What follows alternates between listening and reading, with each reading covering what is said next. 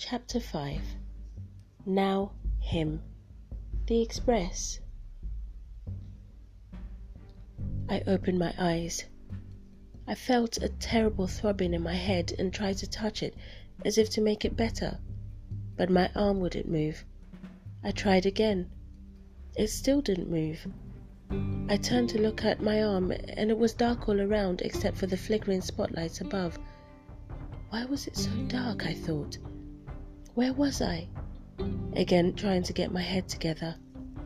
I could hear people moaning around me, but I couldn't feel my arm. I couldn't see properly. My head was still throbbing, and my ears were ringing from a loud bang, and I couldn't feel my legs. The loud bang. I remembered. I'd been travelling on the Gatwick Express a few minutes ago. We stopped and there was an announcement of, of a delay, and then I'd heard a loud noise. People were screaming, the lights went out. Oh God Almighty, was it a bomb? It must have been, otherwise, how would this catastrophe have taken place? Why? I searched my mind. Perhaps I'd remember some sort of a report of an imminent terrorist attack, a warning or something, anything but I had no recollection. There just wasn't any logical explanation. Well, one that I could fathom anyway. I couldn't shake this aggravating headache either. The lights suddenly switched back to life, but nothing else. No one moved, and from what I could see, the, the seats had come off the metal flooring. Windows were shattered, and there was glass everywhere. My legs had been caught between two seats. I wiggled myself to get them free and only managed one, but I heard voices coming from outside the train. At first, I wondered if it was whomever had caused this pandemonium. Maybe they were here to finish it off. I tried the other leg. I needed to get up.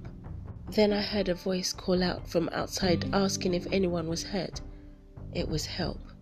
I exhaled. One woman shouted, I think my son is hurt. I can't reach him. Bobby, are you okay, darling? Mummy's coming. Then a man shouted, I can't move my arm and there's blood, lots of it.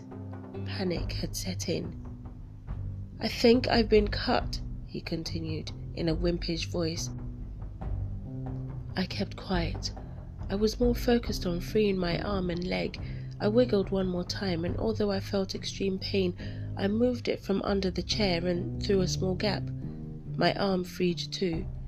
This was looking more and more like a scene out of a drama, better yet, 24, and I was Jack Bauer, desperately trying to save the day, only I didn't have Chloe in my earpiece virtually navigating for me. The brief, maybe heroic thought impelled me to get up and search for the little boy. I went straight to his mother and asked, Where's your son? Before she answered, I was on the move again, this time further down the carriage, where the little boy was stuck under one of the seats. I knelt down and spoke to him in a calm, gentle voice. How I managed that, I don't know. He looked about eight and very scared. There were some large suitcases on top of the seat, and as I proceeded to lift them off, another passenger, a man who seemed untouched by the chaos, made his way towards us, asking if I needed help. We cleared the bags and got the boy out from under the seat. Everyone else seemed preoccupied with their own injuries. Some were crying, some shocked and bewildered, understandably. Then there were the two teenagers who were shouting for the doors to be open. One of them went to the window and he surveyed it as though he would jump out on the count of three. I asked the little boy if he was okay. He nodded yes, and in return I told him how brave he'd been. His mother held on tightly to him, all the while kissing his face and inspecting him. Then she turned to me and said, Thank you. God bless you. She looked very sincere as she said it, and I in return nodded. After all, I would do the same for anyone else. I smiled and made my way nearer the voices outside the carriage. Truth was, when I'd mentioned children to Ekuba, I'd said it half heartedly. I wasn't really sure that I was ready, and judging by her reaction, she wasn't either. I didn't know what it would mean to become a father, especially me. I'd always convinced myself that I wasn't father material, that I would never be good enough, so I didn't want children. But the fact was, I was scared of becoming Caleb Sr., my dad.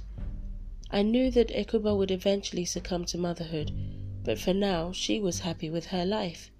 No children, no toys, no clutter, more sleep, and definitely more girl time with her friends whenever she wanted. So naturally, it had taken me by surprise when I'd finally told her we should try. I couldn't get the little boy's face out of my still aching head. The way he'd looked at me showed that I had all the answers and that everything was really going to be okay. The question, though, was would it? Would we manage to get out of here and soon?